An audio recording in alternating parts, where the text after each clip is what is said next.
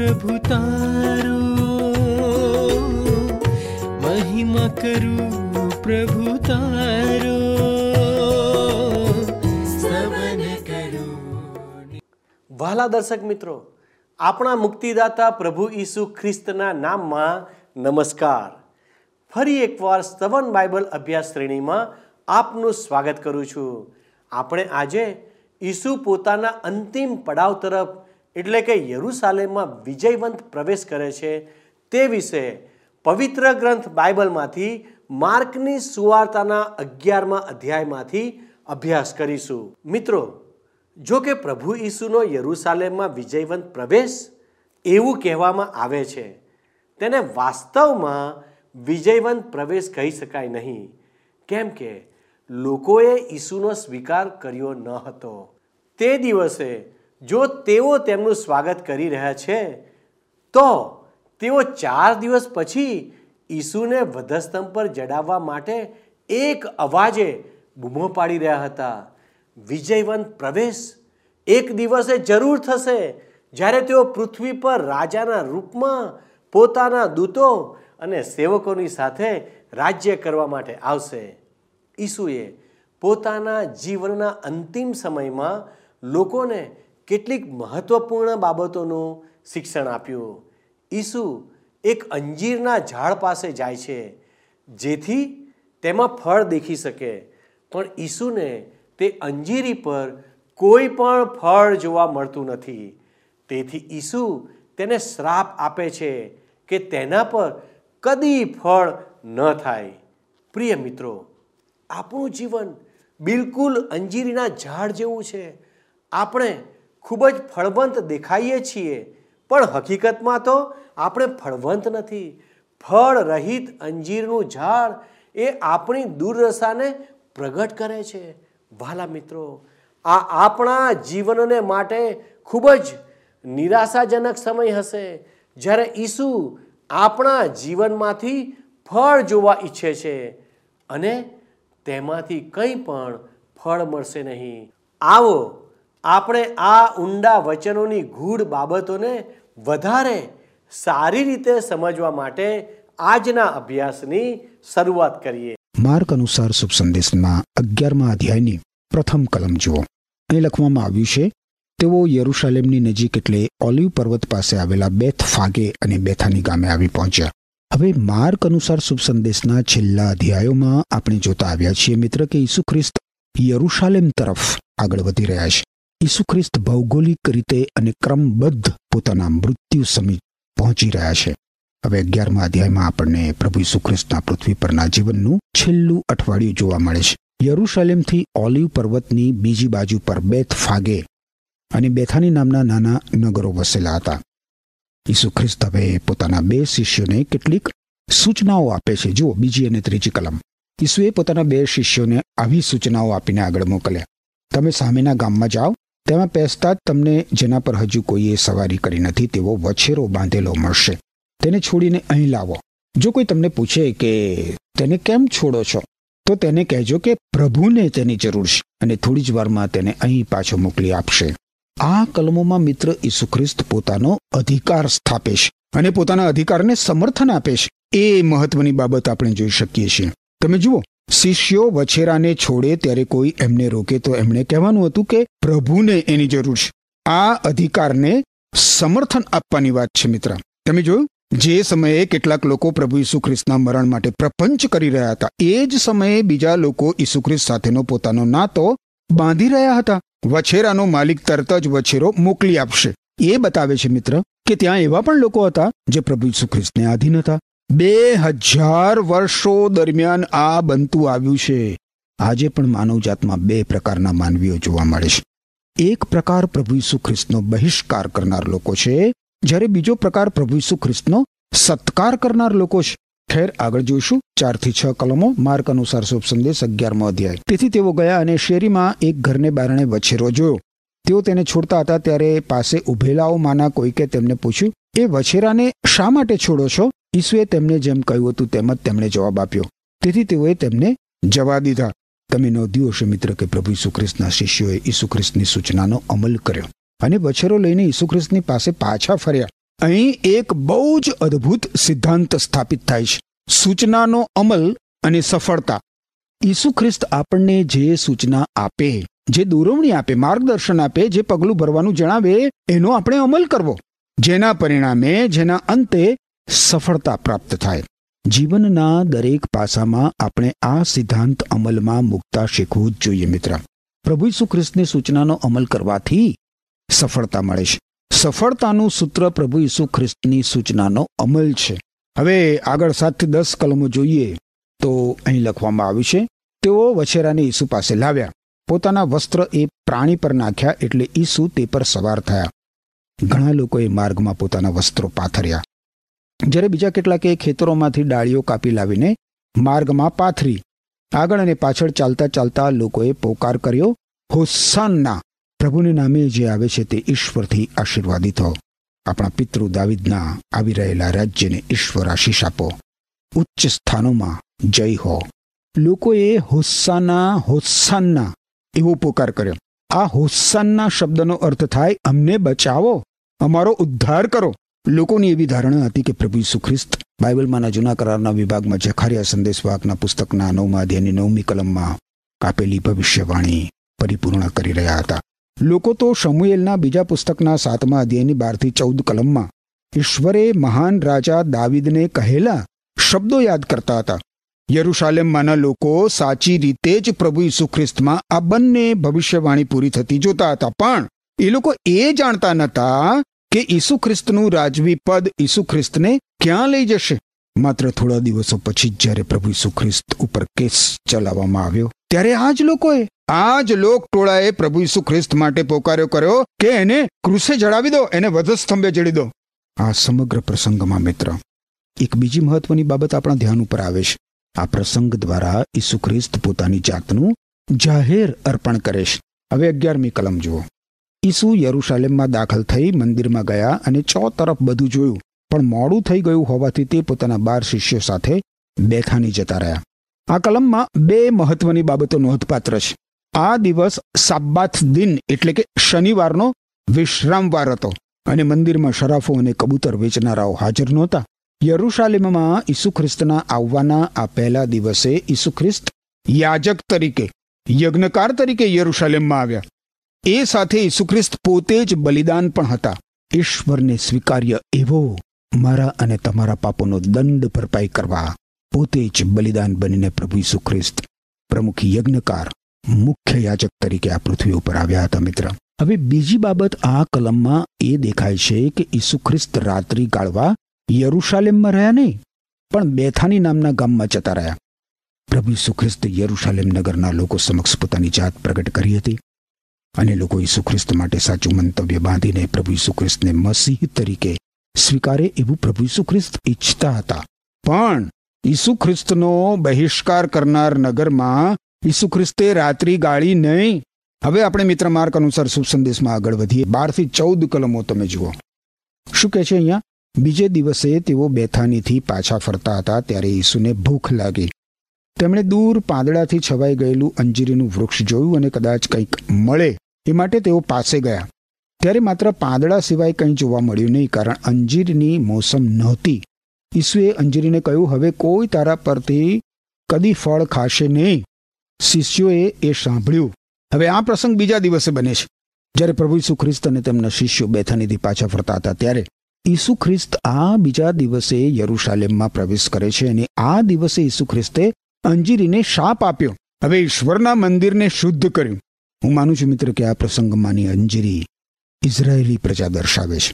આ પ્રસંગમાં આપણા માટે મિત્ર બહુ જ મોટો પદાર્થ પાઠ રહેલો છે. ઇઝરાયેલી લોકો પાસે ઈશ્વર દત્ત, ધર્મના બાહ્ય પાંદડા જ હતા. પણ એમની પાસે કોઈ આત્મિક ફળ નહોતા.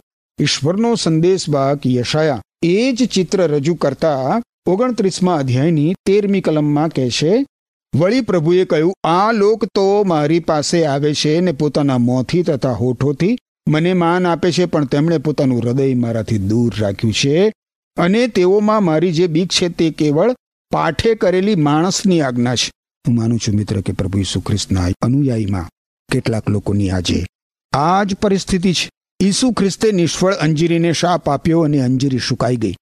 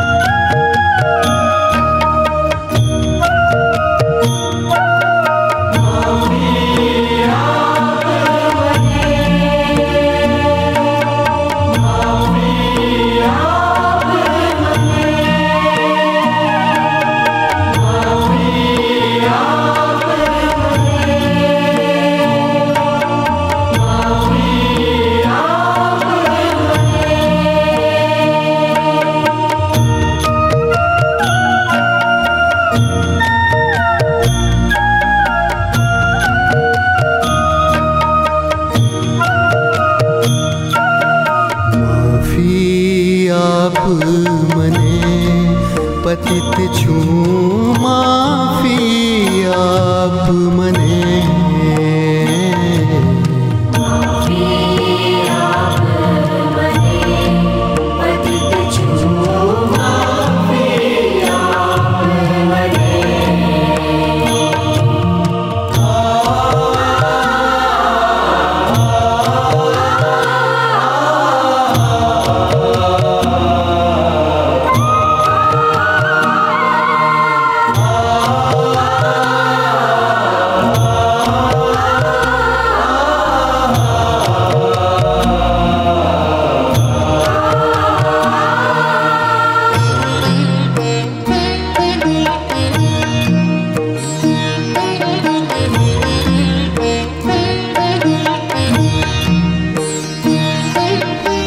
ભટકી ગયો છું. દૂર સુદૂર હું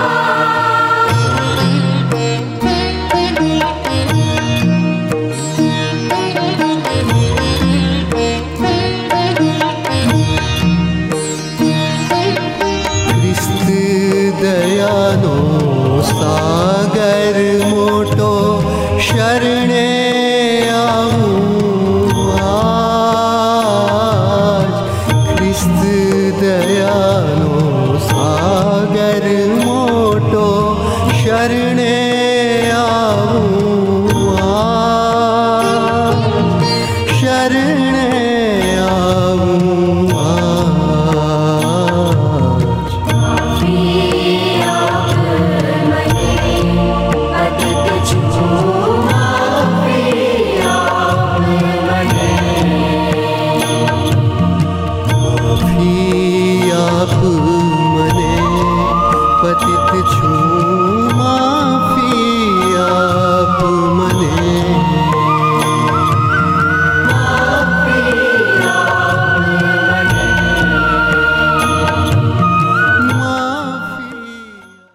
આગળ તમે મારી સાથે સાથે પંદરથી ઓગણીસ કલમો જુઓ. તેઓ યરુશાલેમ આવ્યા એટલે ઈસુ મંદિરમાં ગયા અને બધા ખરીદનારા અને વેચનારાઓને બહાર કાઢી મૂકવા લાગ્યા.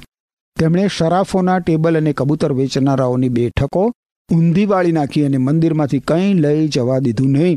પછી તેમણે લોકોને શીખવ્યું, ધર્મશાસ્ત્રમાં લખેલું છે, મારું ઘર બધા લોકોને માટે પ્રાર્થનાનું ઘર કહેવાશે. પણ તમે તો તેને ગુંડાઓનો અડ્ડો બનાવી દીધો છે.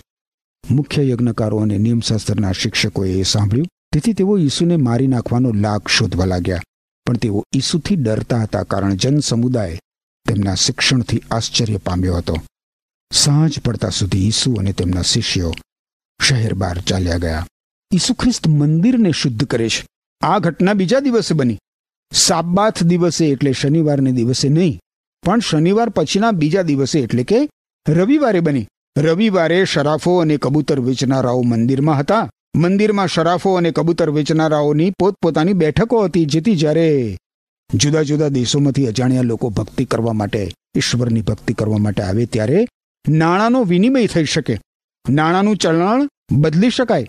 વિદેશી લોકો એમના પરદેશી નાણાં વાપરી શકે નહીં મંદિરમાં. માત્ર મંદિરે ઠરાવેલું નાણું જ ઉપયોગી હતું. હવે શરાફો વિદેશી ચલણને દેશી ચલણમાં ફેરવી આપવા માટે લોકો પાસેથી અમુક ટકા વસૂલ કરતા હતા. હવે એક રીતે એ સુવિધા સારી લાગે, પણ ઈસુ ખ્રિસ્તની દ્રષ્ટિમાં એ તો ગુંડાઓનો અડ્ડો બની ગયો હતો. ઈશ્વરનું પવિત્ર મંદિર ગુંડાઓનો અડ્ડો બની ગયું હતું. વેપારીઓએ ઈશ્વરના મંદિરને ધાર્મિક કૌભાંડનું સ્થાન બનાવી દીધું હતું. ઈશ્વરનું મંદિર ઈશ્વરની આરાધના ભક્તિ માટેનું સ્થાન છે. પરંતુ મંદિરમાંથી આરાધના અદૃશ્ય થઈ ગઈ હતી. યાદ રાખો મિત્ર, આત્મિકતા વગરની ધાર્મિકતા નિરર્થક છે. આત્મિકતા વગરની ધાર્મિકતા નિરર્થક છે. ઈસુ ખ્રિસ્ત આત્મિકતા વગરની ધાર્મિકતા ઉપર રોષ ઠાલવી રહ્યા હતા. હવે આપણે યરુશાલેમમાં પ્રભુ ઈસુ ખ્રિસ્તે પસાર કરેલા ત્રીજા દિવસ તરફ આવીએ છીએ કે બીજે દિવસે વહેલી સવારે રસ્તે જતાં તેઓએ પેલી અંજીરી જોઈ. તે સમૂળગી સુકાઈ ગઈ હતી. જે બન્યું હતું તે પિતરને યાદ આવ્યું. તેણે ઈસુને કહ્યું, ગુરુજી, જુઓ તો ખરા, પેલી અંજીરી જેને તમે શાપ આપ્યો હતો, તે સુકાઈ ગઈ છે. આ બિના પ્રભુ ઈસુ ખ્રિસ્તને પોતાના શિષ્યને પ્રાર્થના વિશે શિક્ષણ આપવા પ્રેરે છે, મિત્ર. સુકાઈ ગયેલી અંજીરી જોઈને શિષ્યોને આશ્ચર્ય થયું, જેથી પ્રભુ ઈસુ ખ્રિસ્તે પોતાના શિષ્યને પ્રાર્થના વિશે શિક્ષણ આપ્યું. નિષ્ફળ અંજીરીને શાપ આપ્યો એ મંદિરના શુદ્ધિકરણ સાથે સંકળાયેલ સક્રિય ઉદાહરણ છે, મિત્ર. અંજીરી એ ફળની આશા તો આપી હતી, પણ એણે એક પણ ફળ આપ્યું નહીં. આ ઉદાહરણ, મિત્ર, આપણને શીખવે છે કે જો આપણે ઈસુ ખ્રિસ્ત પર વિશ્વાસ રાખવાનો, જો આપણે દાવો કરતા હોઈએ ને, પણ એ વિશ્વાસને આપણા જીવનમાં આપણે સક્રિય બનાવીએ નહીં, તો આપણે પણ નિષ્ફળ અંજીરી સમાન જ છીએ. કરણીઓ વગરનો વિશ્વાસ કશા કામનો નથી. હવે પિતરની વાતનો પ્રભુ ઈસુ ખ્રિસ્ત ઉત્તર કેવો આપે છે એ આપણે જોઈએ. બાવીસ અને ત્રેવીસ કલમ જોશો. ઈસુએ તેમને જવાબ આપ્યો, હું તમને સાચી જ કહું છું. તમે ઈશ્વર પર વિશ્વાસ રાખો તો તમે આ પર્વતને કહો કે ઉખડીને પડ સમુદ્રમાં અને તમારા હૃદયમાં શંકા ન રાખતા તમે જે કહો છો તે થશે જ એવો વિશ્વાસ રાખો તો તમારા માટે તે કરાશે. હવે એ નોંધપાત્ર બાબત છે મિત્ર કે વિશ્વાસની પ્રાર્થના વિશેનો આ ઉપદેશ પિતર ઈસુ ખ્રિસ્તનું ધ્યાન સુકાઈ ગયેલી અંજીરી તરફ દોરે છે, એમાંથી સ્ફુરે છે. તમે જોયું મિત્ર?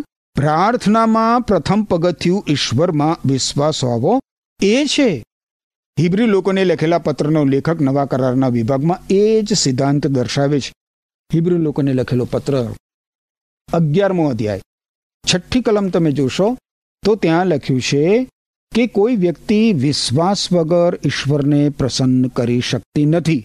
કારણ જે ઈશ્વર પાસે આવે છે, એનામાં એવો વિશ્વાસ હોવો જ જોઈએ કે ઈશ્વર છે અને જેઓ તેમને શોધે છે, તેઓને તે બદલો આપે છે. આવો વિશ્વાસ હોવો જોઈએ મિત્ર.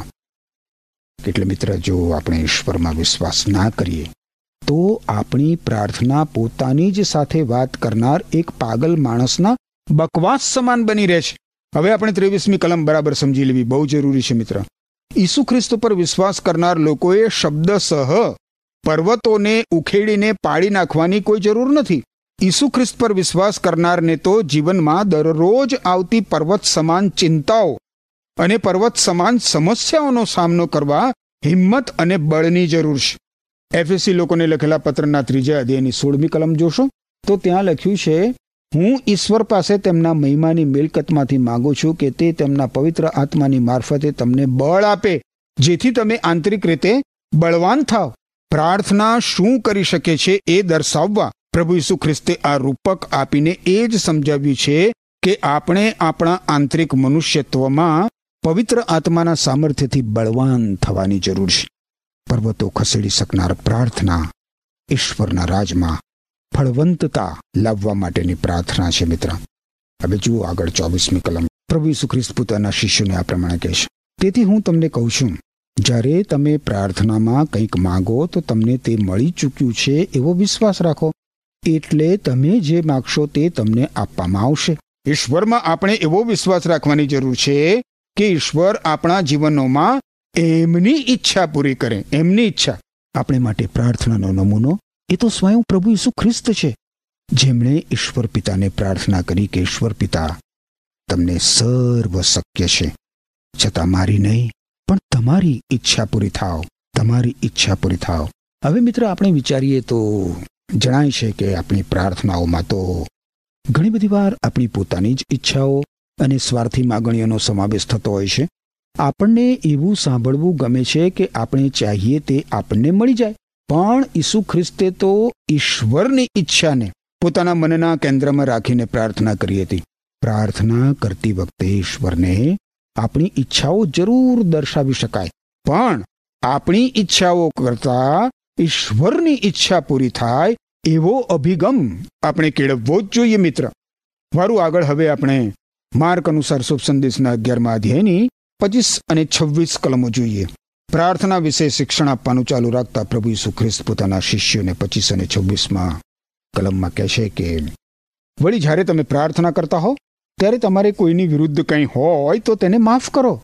જેથી તમારા આકાશમાંના પિતા પણ તમારા અપરાધ માફ કરશે. જો તમે એકબીજાઓને માફી નહીં આપો, તો તમારા આકાશમાંના પિતા પણ તમારા અપરાધ માફ નહીં કરે. પ્રાર્થના સાંભળવામાં આવે. અને તેનો ઉત્તર મળે એ પહેલા વ્યક્તિએ આ શરત પૂરી કરવી આવશ્યક છે મિત્ર. બીજાને માફ નહીં કરવાની વૃત્તિ પ્રાર્થનાના સામર્થ્યને નાકામયાબ બનાવી દે છે. ઈશ્વર આપણને ઈસુ ખ્રિસ્તને લીધે માફ કરે છે, મિત્ર.